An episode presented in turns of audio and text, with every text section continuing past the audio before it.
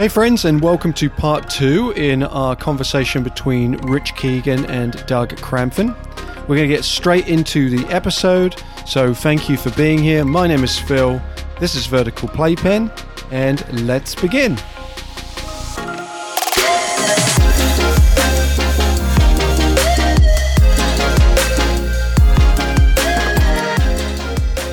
Doug, if we can shift gears, um, you had a long relationship with Carl Rohnke, who most of us consider one of the godfathers of experiential education, wrote numerous publications, and really developed a lot of ropes courses d- down in the uh, early days with um, Project Adventure, and now uh, was one of the also founding fathers of High Five. Do you have any uh, anecdotes about Carl? Great, great memories. This this was probably back when Project Venture was the only game in town at that point. There were probably two ropes courses in the Northeast. One was in Hamilton, and the other one was at um, a school, the Antolini School in um, Barkhamsted or East Hartland, something to that effect. And we we got hooked on this idea, as I said, from Nikki Nikki Hall building this little funny ropes course out of Gold Line. And then somebody told us that there was this other course in um, New Hartford. So we went and visited that, and, and, Nick and I are driving back from that. We're going, we really like this. This is really, how do we make this happen kind of thing. We then went to the athletic director, shared it with Bruce Irving. He was all for it, um, supported us 100%. And then we started getting donations, uh, money, uh, equipment. Bruce's uncle was in, uh, high up at, at the telephone company, so he got us cables and wires and strand vices and all kinds of things and we hired Project Adventure to come down and build our first course at Renbrook. I, I, can't, I can't remember the year. It might have been 78, 79. I think our first curricular year um, was 80. The, the school paid Nikki and I as a coach mm-hmm. for 70, the year 1979 to do curriculum work and to get to know people in, in the field which at that point was pretty thin. There weren't a lot of people around. Charlie Harrington and a couple other people. One of those people was Carl, and Carl would come down and do the building, and he would. It, it was fun watching a creative genius work. One of my favorite Carl Rohnke Carl Rohnke, the gem stories. Nikki and I had had the ropes course going for a number of years at this point. We had some fairly, um, fairly high initiatives, a two-line bridge, a catwalk, a pamper plank, a zip wire, and, maybe a couple other climbs and, and a bunch of uh, group initiatives. Carl came down, and Carl looks at Nikki and I says, "Well, what do you guys want?" You know, expecting us to say, we, you know, we, we could use a multivine or whatever, kind of order up the climb of the year, you know, that we were going to uh, put on the course. And instead of telling him anything, we looked at him. We went, "I don't know. What What do you see?" What, what, what do you see in your head? What would you like to build? And he looked at Nikki and I and he said, Really? And we went, Yeah, what, what have you been seeing? Right? What have you been seeing in that mind of yours? Well, because he is inc- he was incredibly creative, he said, Well, I have this idea that I will string a cable to walk along at height and another cable above it, kind of like a two line bridge, mm-hmm but I'll make that cable higher and I'll hang rope down in maybe five or six foot increments across the cable. First multivine. He said, um, This is what I'm thinking. And we looked at him and said, oh, Have at, right? Go to it. And he started to build, which also meant that because it had never been built before, things are going to screw up, right? We, we got up after he built it. We got on the multivine, a bunch of us. And we're all you know clipped in and ready to roll. And that first rope looked like it was about 50 feet away from you, and we all tried and we tried and we dove and we tried everything to try to get to that first rope. Carl goes, I think we need an extension. So he put a little rope in there as an extension. And that, that's, I think that's probably my, my best memory of Carl the funny, a funny little little one that happened back in those days when when guys like you went to a course to work with a group of kids or adults, then you they didn't stay in hotels. So that meant that Carl needed a place to stay, either at Nikki's house or at our house in Simsbury, and it was my f- good fortune to have Carl stay at our house in Simsbury, this little tiny um, five room um, Ensign Bickford factory house, right? Well, we had two bedrooms. It was had a master bedroom, and we had my son's uh, bedroom, who at that time, we're talking probably, he was probably two. So the idea of Carl bunking in with James probably really wasn't going to cut it. So Carl said, I'm good. I'll just stay here on the living room rug. Mm-hmm. Okay. Well, okay. He had his sleeping bag. And night comes. I come down the next morning, and there's Carl.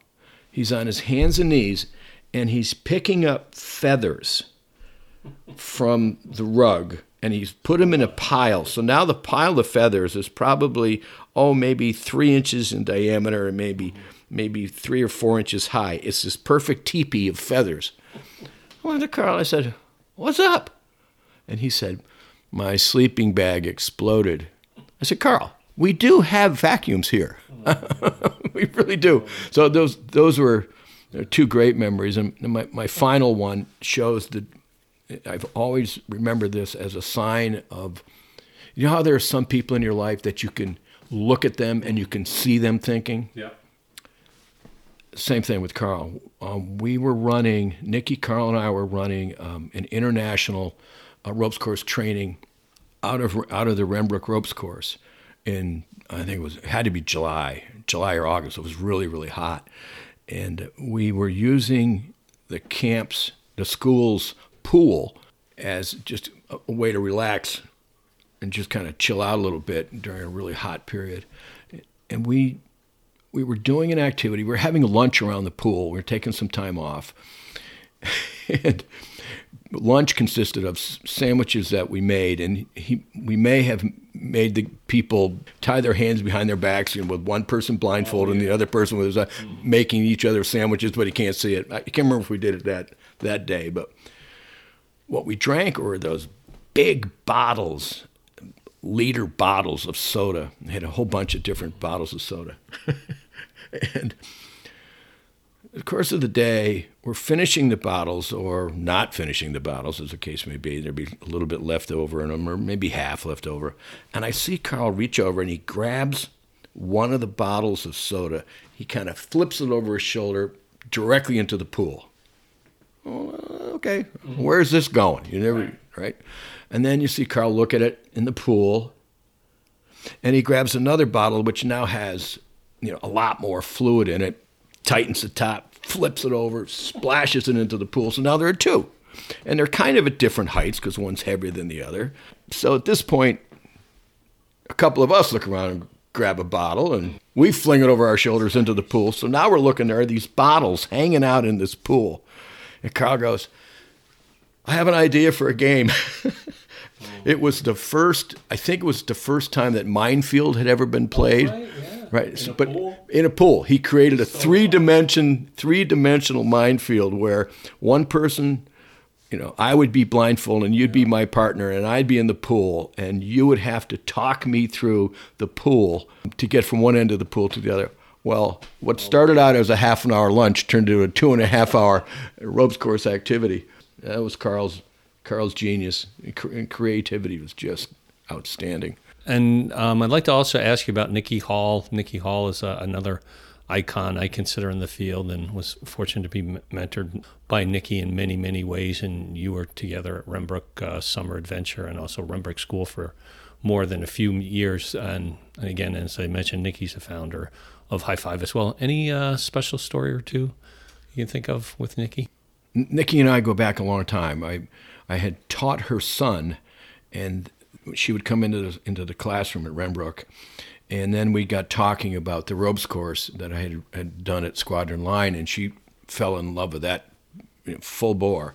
And Nick is my son's godmother, so you know we we've been pretty close. There are uh, many many funny stories, classy stories, uh, but the greatest, probably the best time I ever saw her laugh was wonderfully at my expense, which is probably not that hard to do. But that being said, Nick and I are running a program, and I believe it was adults. And the, the culminating activity was the zip wire. We have, had a wonderful zip wire at Renbrook at that time. My job was to be on the platform. So I'm the platform guy and you know, helping people. You know, Nikki would belay them up, and then I would clip them in and send them off, and you know, we had we we're having a great time. Now the day is over, and it's everybody has finished zipping. So now I need to get down. Well, you know, I've been up there for four hours. Yeah, you know, I, time. I'm going to have a ride.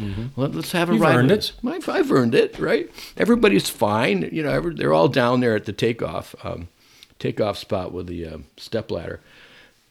So, Mr. Ropes Course, at the time, I and Clip, I get ready to go. I jump off the platform, but wait, There's more. there's more. I had forgotten to unclip myself from the tree. So here I am. I'm hanging, I'm off the platform, and I can barely reach the edge of the platform to get myself back. Well, I can. To this day, I can still hear Nikki laughing because she, nobody else knows what's going on. They think this is part of the Yeah. shtick. Okay, they jump off, they can't get back, they get back on, and they come. Makes it more fun. Nikki knows exactly what's going on, and she, I can hear her laughing. I finally, I, I, you know, use my fingertips to do my. I pull up my body and I flop down on the platform like a dead fish, and then go through the whole thing. But this time, I remembered to unhook myself Oh, from my the gosh. tree. So I, just yeah, yeah, good old Nick. She, she uh, we went through an awful lot, awful lot together. Those were great years. That was a long time ago.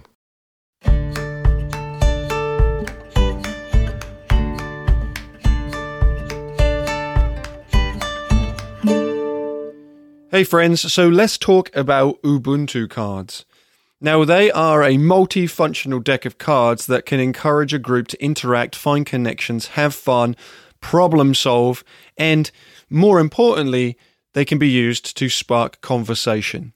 Now, included within the deck are directions for 13 different games and initiatives that you can use. What I'm going to do is I'm going to throw a link into the description of this episode so you can find out how to buy these cards. Note that if you are to bulk buy, aka if you buy six or more, there are options for a discount code all the way up to 20% off your order if you order 36 or more decks. I highly recommend using them. I use them all of the time in every single program, and you can reach out to me by going to our vertical playpen and direct messaging me if you have any questions about the use of them, and I'll happily help you out. Okay, back to the episode.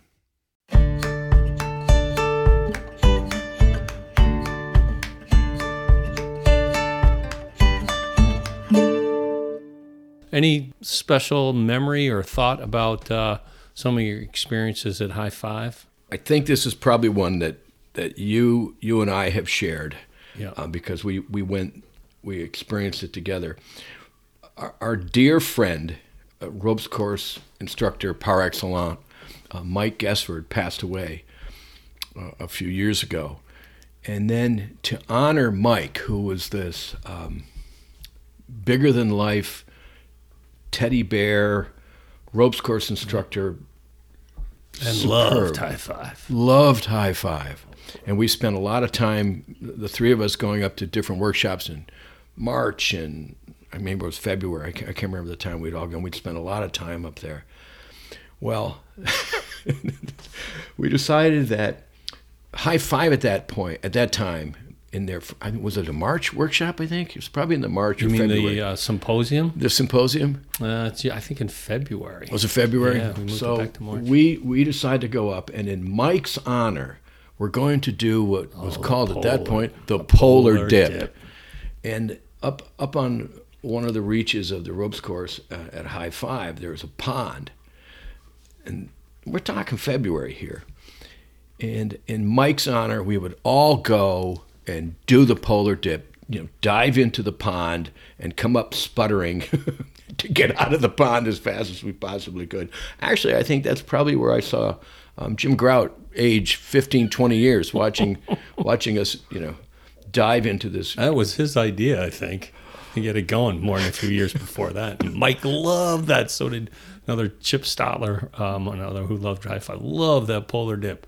I the only reason I went was because they went. You talk about classic peer group pressure. Holy cow! What I do remember, I, I remember, I do remember the look on Jim Grout's face, and then when we finished, when there were a whole bunch, it wasn't just just the three or four of us. Oh, there were a whole 30, bunch of people, people, right. from the workshop there, and everybody had gone through, and, and we're all uh, wrapped up in our towels in the middle of February on the ropes course at, at, at High Five, and um, Jim looks out and says, "That's the last time we're going to do this." And then nobody disagreed with him either. we're we're, Oh, we're with you. We're we're with you. Oh, Oh man, my goodness! yeah, that, that was a, and that that was that was a great honor for Mike. That was a great way to honor Mike. But boy, never again.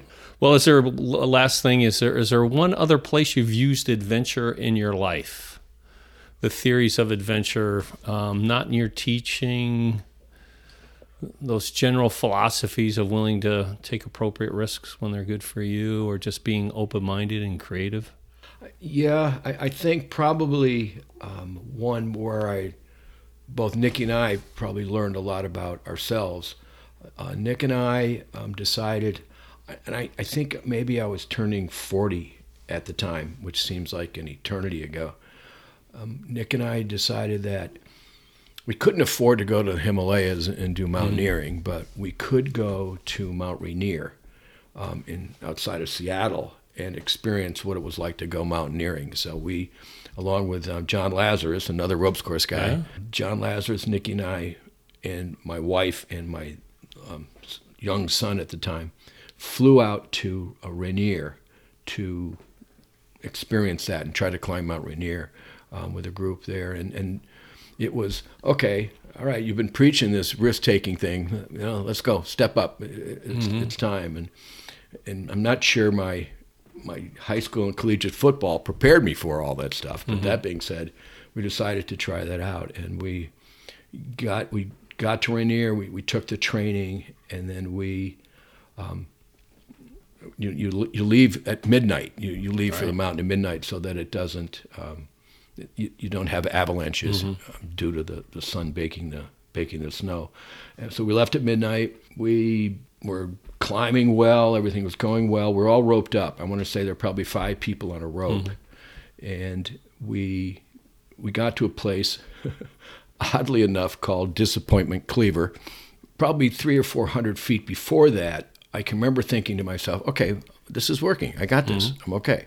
Um, Nick, John, and I had decided not to take our altitude medication. We were either going to make this mountain on our own, or we weren't. so, there's- you know, we came from you know Simsbury at all of 800 feet above above uh, sea level, and now we're at And Rainier's, 1410, yeah, 14, Oh, 410, something like that. We think we got this, we're rolling, and then in a matter of two or three hundred feet, our, my mind is wandering. I'm not Mm-hmm. paying attention. Now I'm hooked up to four other people, right? Right. And, and I was I was the anchor because I had had a little experience before, and realized that after, uh, you know, after all these hours and the, the last 200, 300 feet, that no, I, I don't I don't have this. I, I'm I'm in trouble.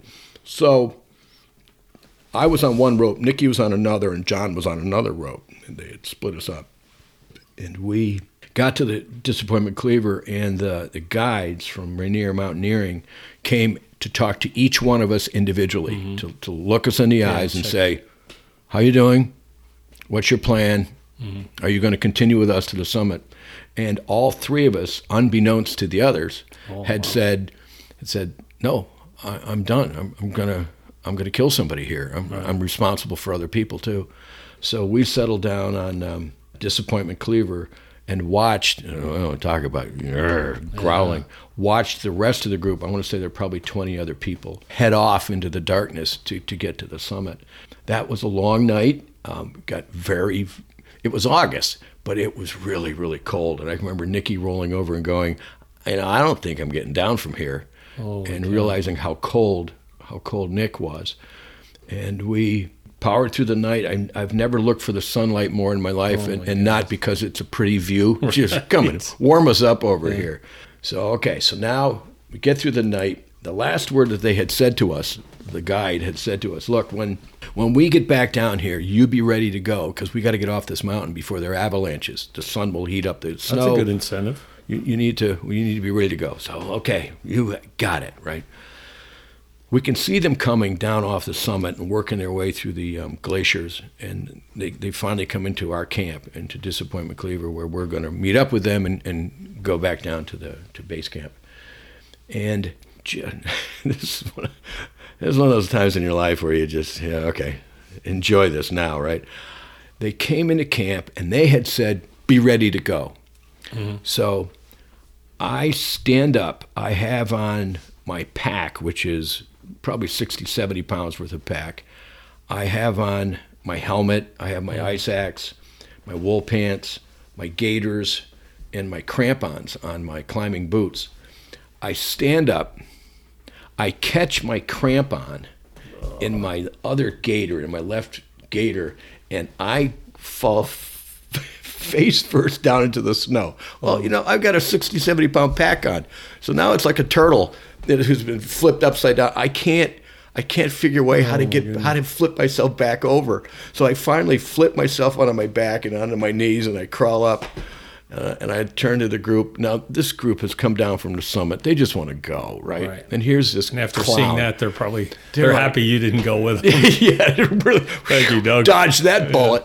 So at this point, I turn to everybody. I get up and I go, ta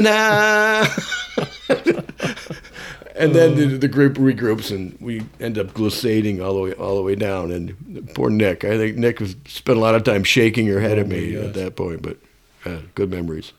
Man, that seems just like it was yesterday. Well, Doug, thanks for uh, spending some time with us, sharing with you, uh, sharing with everyone your expertise and your many years in adventure, in the adventure world, and your enthusiasm and love of uh, teaching, teaching Thanks, other Rich. people through experiential and adventure education theories. Thanks a lot. Thank you, buddy. Appreciate it. It was a great time. Thank you once again to Rich and Doug for this awesome conversation. Please rate, review, and subscribe, follow, whatever the words are that I'm meaning to say. And and thanks for listening. See you on the next one. Thanks for listening to Vertical Playpen. And then what about thanks for listening to High Fives podcast? Can you do it? Okay, try. Thanks for giving Oscar Pasta Guy.